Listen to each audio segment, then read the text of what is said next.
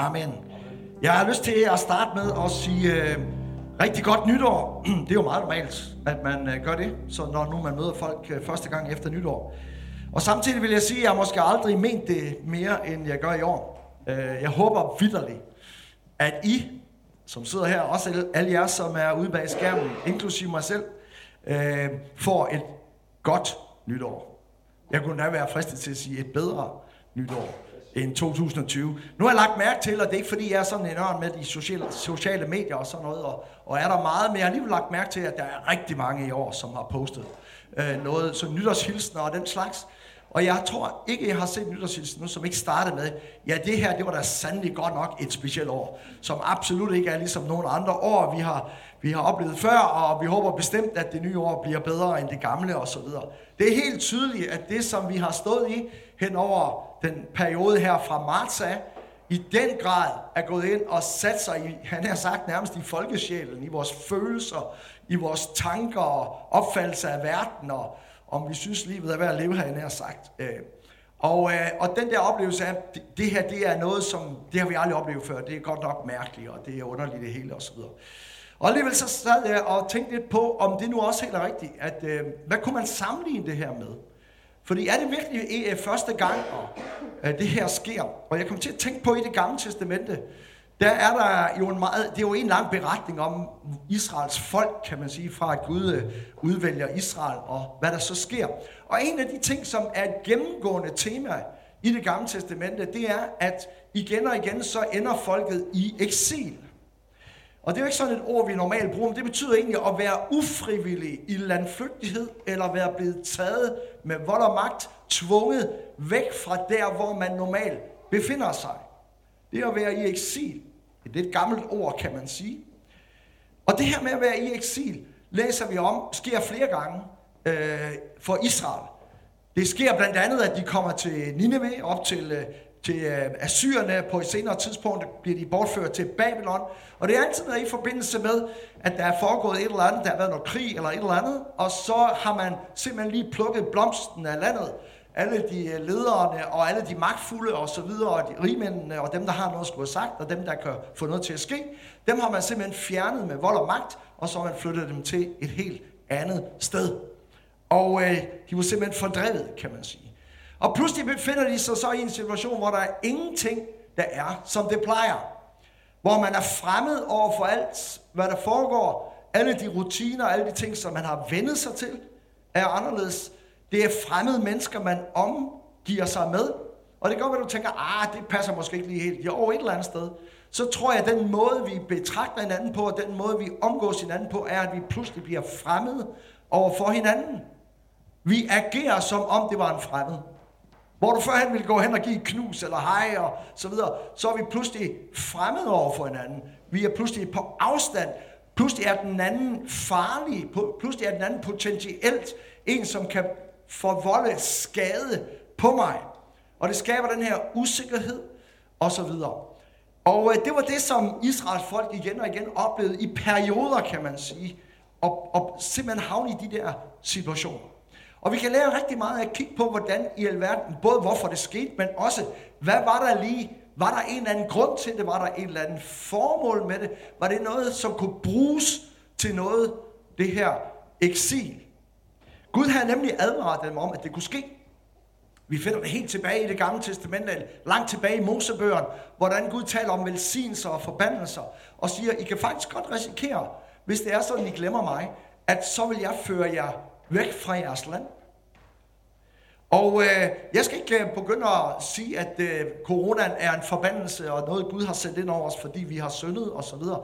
Det lader jeg nogle andre om at gøre, øh, som har travlt derude på nettet.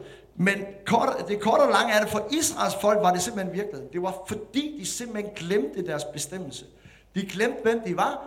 De har fuldstændig, de var kommet bort fra det. Øh, det, som egentlig var det, som Gud ville med dem. Vi har det også i anden krønike, hvor der tales om det her med, at, øh, at de indviger templet, og så står der, at når jeg, siger Gud, en gang imellem vil føre jer i eksil og bort herfra, og I så omvender jer og vender jeres blik og jeres bønder imod det her sted, så vil jeg vende jeres skæbne og føre jer tilbage osv. Så, så det er sådan et gennemgående tema af, at det kommer til at ske en gang imellem, at vi bliver rykket ud af det, og det rent faktisk er Gud, der står bag. Og øh, det kan godt være, at det er for nogen kontroversielt og mærkeligt at sige sådan noget.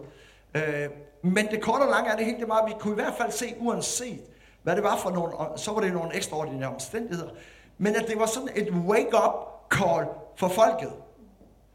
De levede ganske enkelt deres almindelige daglige trummerum. De glemte alt om Herren, de glemte alt om deres bestemmelse.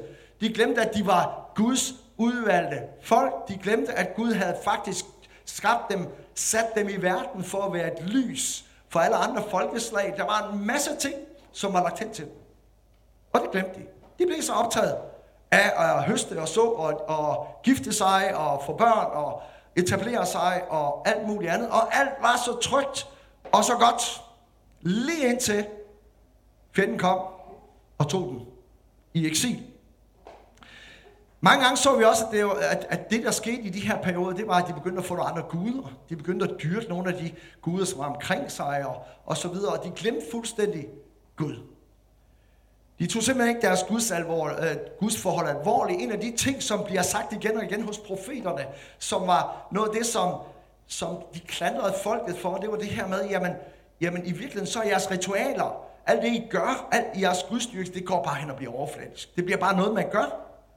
Det er simpelthen bare... Og, og det kommer så langt som til, at, øh, at, at nogle af profeterne sådan skælder ud på Guds vegne med, og, og taler om, at øh, deres fester bryder Gud sig slet ikke om, og han bryder sig slet ikke om deres lovsang, han bryder slet ikke om. Hvorfor? Fordi de simpelthen har glemt, at det handlede om hjertet. At det handlede simpelthen om et inderligt, personligt forhold til Gud. Men vi bliver så hurtigt fanget ind i ritualer og rytmer. Vi kan blive malige, vi kan blive selvgode, vi kan blive selvretfærdige osv. Og så kommer pludselig sådan en eksil, en eksilperiode, hvor man bliver hævet ud af alt det der. Og det gør noget ved os, når det sker. Og det tror jeg er sket for os alle sammen her i 2020. Og noget af det, som øh, er, var en grundlæggende tanke eller oplevelse hos folket her, kunne vi se, det var oplevelsen af at være forladt af Gud. Altså oplevelsen af, Gud han har åbenbart forstødt os, han har forkastet os som sit folk. Nu er vi på Herrens mark i øh, ordets allerenligste forstand. Øh, det er et Herrens år, det her. Hvad kommer der til at ske? Øh, og øh, vi læser for eksempel i salme 137, der har vi sådan en salme, som er skrevet, mens de sidder i Babylon. Og de er blevet taget derop, og nu sidder de langt væk fra, der hvor de plejede at være, langt væk fra det sted, hvor de normalt dyrkede Gud. Øh, og så kan man, den her salme, den er simpelthen, jeg, jeg elsker den her salme, fordi den er simpelthen, man kan mærke, at den rammer en eller anden dyb nerve. Der er for øvrigt jo lavet en rigtig populær øh, sang for mange, mange år siden efterhånden en populær sang. Øh, Boney M. sang en sang, som var lavet over den her salme 137. Det lyder sådan her. Ved Babylons floder sad vi og græd, når vi tænkte på Sion. Og Sion, det var jo Jerusalem. Det var der, hvor de kom fra. Det var der, hvor de var vant til at dyrke Gud. Og nu sad de og græd, når de tænkte på Sion. I poplerne der overhængte vi vores sitar. For vores fangevogter krævede, at vi skulle synge. Vores plageånder krævede glædesang. Syng for os af Sion sange. Og så kommer det. Hvordan skulle vi kunne synge Herrens sange på fremmed jord? Altså den der oplevelse af, at når du pludselig er rykket ud af de omgivelser, hey, vi kan ikke gå i kirke mere, vi kan ikke, hvordan skulle jeg kunne synge Herrens sange? Hvad bliver der til med min gudstyrkelse nu her, hvor alt ikke er, som det plejer?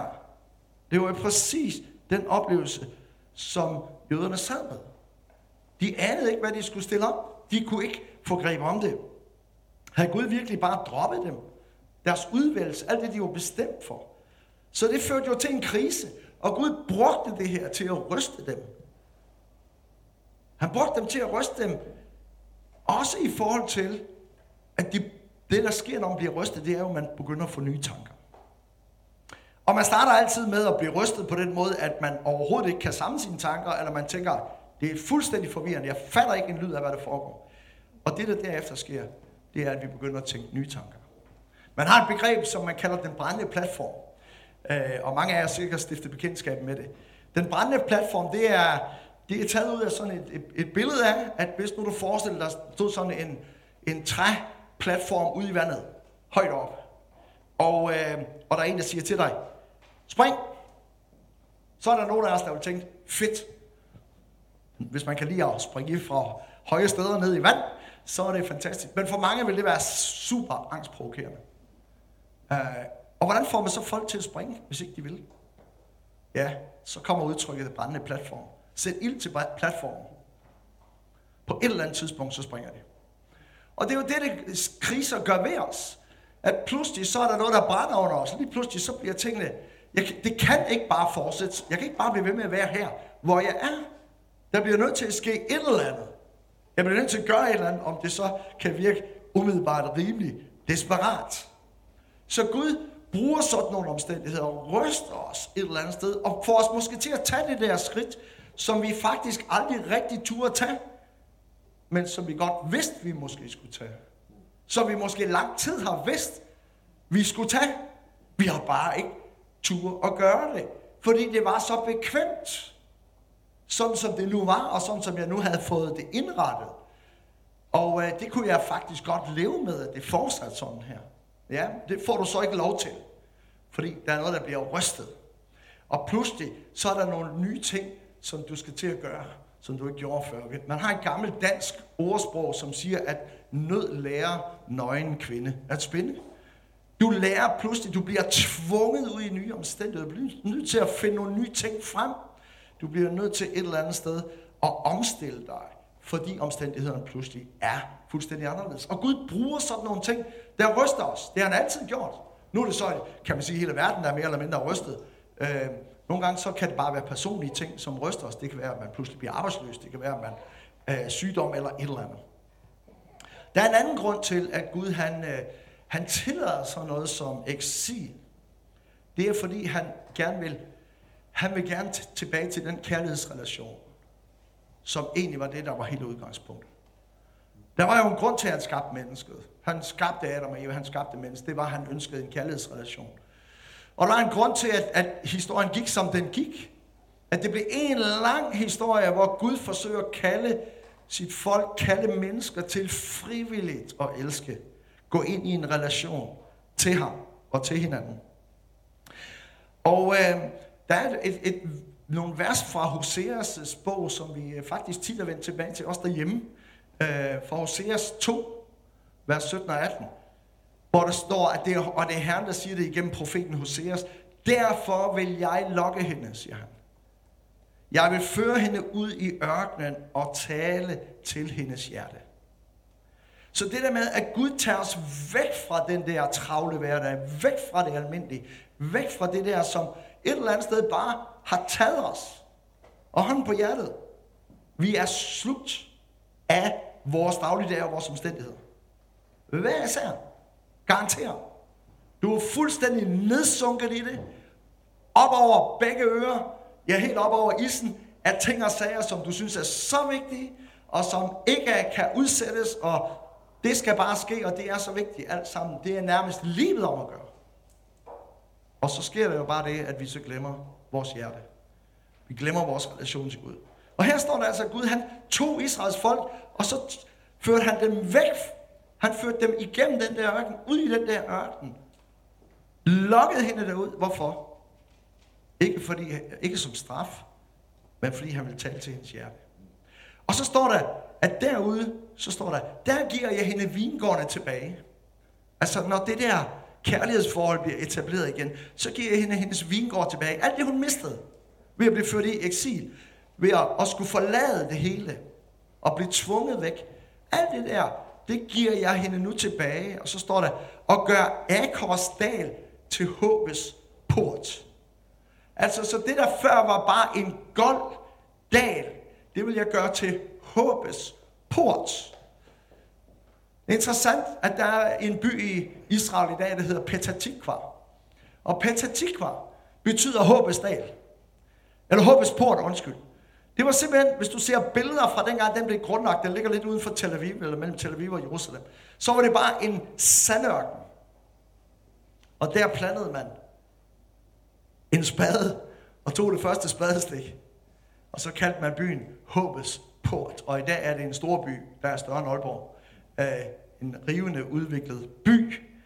Men den der tanke om, at der, der midt i ørkenen, derude, i det der møde med Gud, der hvor vi får fornyet vores kærlighed til ham, der er det, som er, ser totalt goldt ud. Den der ørken, som ser ud til bare ikke at kunne få noget som helst frem, kan rent faktisk komme til at blomstre. Kan rent faktisk, der er et håbets port. Det er faktisk der, håbet ligger. Ikke i, hvad du kan præstere, ikke i, hvad vi kan præstere, men i det der møde med Gud, hvor han kalder os tilbage til relationen til ham.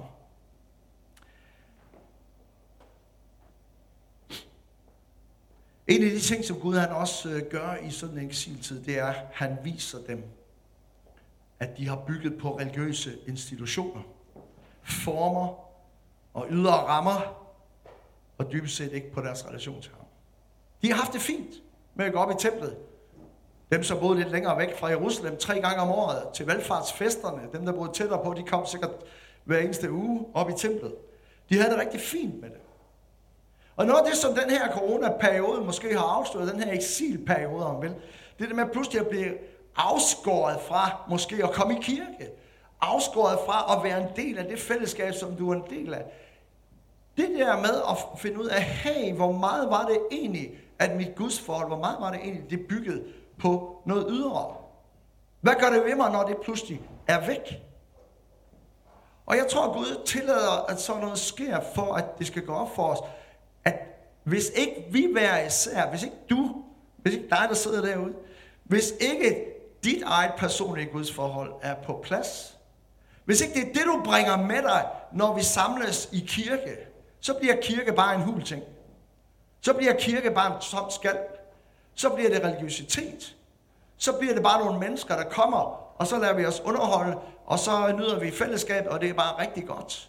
Men i virkeligheden, så er kirke summen af det Guds forhold, som du har, og som jeg har, og som hver enkelt af os lever med i vores dagligdag, som vi bringer sammen, og derfor siger Paulus, når I så kommer sammen, wow, hvad kommer der så ikke til at ske? Er du så rigtig klog? Når mennesker så kommer ind, så vil de bare sige, hold fast Gud, han er her. Hvorfor? Fordi vi havde ham med os. Fordi han levede i os. Så vi har brug for, at alle de der ydre rammer og alle de der ydre institutioner et eller andet sted kommer på sin rette plads. Det er simpelthen ikke det, der skaber dit gudsforhold. Det er ikke garanten for dit gudsforhold. Det ligger et helt, helt andet sted. Nu er det sådan, at, øh, at eksil rummer også noget ekstremt øh, forjættende, fordi i alle de tilfælde, i hvert fald vi kan læse om i Bibelen, der får de lov til at vende hjem fra eksilet. Rent faktisk, så kommer der et tidspunkt, hvor de bliver ført tilbage nogle gange på meget, meget mirakuløs vis, fordi Gud satte en tid. Nu er der gået de 70 år i Babylon. Nu skulle de tilbage. Og øh, den der taknemmelighed, som man kan spore, når man læser salmerne, for eksempel i Bibelen. Nogle af dem er salmer, som er skrevet i den periode der. Der står for eksempel i salme 126 omkring det her med, da Herren vendte vores skæbne, så var vi som drømmende. Den der, wow, fantastisk. Vi kommer ud i, i lyset igen, han har sagt, øh, Gud han fjernede et eller andet sted alt det der, som øh, vi har levet under, og vi kommer tilbage. Og sådan er Gud. Han er den, som fører os tilbage, men, men tanken er jo ikke, at han skal føre os tilbage til det samme. Jeg skal nok komme tilbage til lige om et øjeblik. Men han fører os tilbage, og det gør han. Det har han lovet. Og det gør, gjorde han i det gamle testamente, og det gør han hele vejen igennem. En af de ting, som er det sidste eksil, kan man sige, som jøderne oplevede, det var jo, da de blev fordrevet i år 70 efter Kristus. Hvor Jesus har gået med sine disciple ind i templet, og de har gået og været sådan, wow, Jesus, har du set det her tempel? Det er da helt fantastisk. De her sten og guld og... Og Jesus siger, ja, yeah, by the way, der skal ikke blade sten på sten tilbage på det her sted. Det hele skal brydes ned. 40 år efter sker det, og jøderne bliver fordrevet over hele verden. Men når det er eksil, og Gud han har fat i den lange ende, så var det ikke, var det ikke til evig tid. Hvilket også gjorde, at der kom 1948, hvor der blev genoprettet en ny stat, Israel. Men den der taknemmelighed, når Gud vender vores skæbne, når, når tingene vender tilbage, eller, eller på en eller anden fasong, vi kommer ud af eksilet. Noget af det, der skete for jøderne, var jo også, eller for Israel, israelitterne, det var jo, at de blev skærpet på deres bestemmelse. De, blev simpelthen, de var blevet rystet så meget, at de kommer tilbage anderledes. De er pludselig klar over, hvad det er, de skal, hvad Gud han har udvalgt dem til. Vi læser også om, hvordan de rydder op i landet, når de kommer tilbage. Fordi der var alle de der afguder og alt det der skrammel, som de har fået samlet sammen. Alt det der, som fyldte så meget, bliver der ryddet op i. Og det er jo noget af det, som sådan en eksilperiode, som en coronatid, også kommer til og skal gøre i vores liv. Vi har simpelthen brug for at få ryddet op i vores skrammel. Vi har simpelthen så meget, der optager os. Vi har så meget, der fylder noget. Vi har så meget, som bare tager vores fokus. Og hvis vi skulle være helt ærlige, så ved vi godt, langt hen ad vejen, hvad det er, Gud han har kaldet os til. Vi ved godt, hvad det er, han har talt ind over vores liv. Nogle af os har fået det som profetiske ord, og nogle gange har det bare været noget, som Gud ligesom har deponeret ind i ens hjerte. Eller du sidder og hører nogen sige et eller andet og fortæller om et eller andet. Du ved, og du kan bare mærke, det stikker dig i hjertet. Du kan bare mærke, wow, hold fast, det er jo det der. Det er jo det, jeg er skabt til. Og jeg kommer altid til, til at tænke på hos Andersens, den grimme ælling, når jeg kommer dertil. Fordi den der oplevelse af, af svanen, der vokser op i Annegården, og bare føler sig forkert, indtil han ser et træk af svaner hen over himlen. Og så er det bare sådan, yes, yes, det er jo det, jeg kalder til, ikke? Og vandre rundt hernede i den her Annegård. Vi kan så hurtigt blive tilfreds, eller på en eller anden fasong stille os tilfreds med det liv, som vi har. Og jeg har lyst til at udfordre her på den her første søndag, den her første gudstjeneste i det nye år. Jeg har lyst til at udfordre dig på, at der er noget, som Gud ønsker, du skal gøre. Der er en bestemmelse, som du ikke er kommet ind i endnu. Og det tror jeg gælder os alle sammen. Hvad indtil et øje har set og intet øre har hørt, det har Gud bestemt for dem, der elsker ham. Der er noget foran os, som vi ikke har fået fat i endnu. Og hvor er det vigtigt, at sådan en tid, hvor tingene bliver rystet, sådan en brændende platform et eller andet sted, får os til på ny at kigge på vores tilværelse, og så simpelthen få ryddet op i skramlet. Få ryddet op i alt det, som tager vores tid, alt det, som suger din energi, alt det, der bruger dine penge, din tid, din opmærksomhed, dine evner osv., som egentlig skulle være brugt på noget helt andet. Det her det er en gylden tid til at få ryddet op. Så det er ikke bare nytårskrudtet og ravsen uden for en hus med alle kanonslagene og, og hvad vil jeg, som skal ryddes op. Det er ikke bare inde i lejligheden, der skal ryddes op øh, efter en nytårsfest. Men der er noget her, og Gud han kalder os til at få ryddet op og bruge den her tid, sådan at som folket Israel kom tilbage til landet, så ryddede de op, så fjernede de øh, hvad hedder det, offerhøjene og asherestøtterne og alle de der forskellige afguds ting, som var blevet bygget op. Og de byggede templet op igen. De fik bygget Guds nærværet op igen. De fik bygget det sted med den daglige, de daglige offringer øh, og så videre. Øh, få det bygget op igen. For hvordan ser det ud i vores liv? Er der, er der en vedvarende flamme, der brænder? Er der et Guds nærvær? Er der en, en omgang med Guds ord til daglig i bøn og så videre? Eller er det også gået fløjten, fordi vi har så mange ting for? Jeg skal til at afslutte, prøve at konkludere en lille smule. For, og det første, jeg har lyst til at bare sige i konklusionen, det er, lad nu ham få lov til at vække os op. Lad ham vække os. Og det er jo et godt billede, det der med, man kan jo føle, at det er meget virkeligt, når man drømmer. Man kan jo, man kan jo føle, at det er meget sådan, kender I det? Ha' en drøm, der er simpelthen så virkelig, så, så vågner du, så tænker, åh, oh, var det bare en drøm.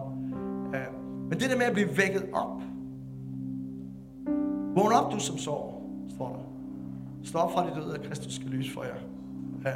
Det her med at få sat Gud på førstepladsen. Igen. Få vores prioriteringer på plads. Og få ryddet op. Og så det her med at begynde at leve i det, som er Guds bestemmelse. Hvad var det egentlig, Gud han sagde? Hvad er det, jeg fornemmer, at Gud siger, at det, jeg skal gøre? Er det så rent faktisk det, jeg gør? Er det det, jeg har sat mål efter? Er det det, jeg bruger min penge på? Er det det, jeg bruger min tid på? Er det det, jeg bruger min, jeg sætter mit fokus efter?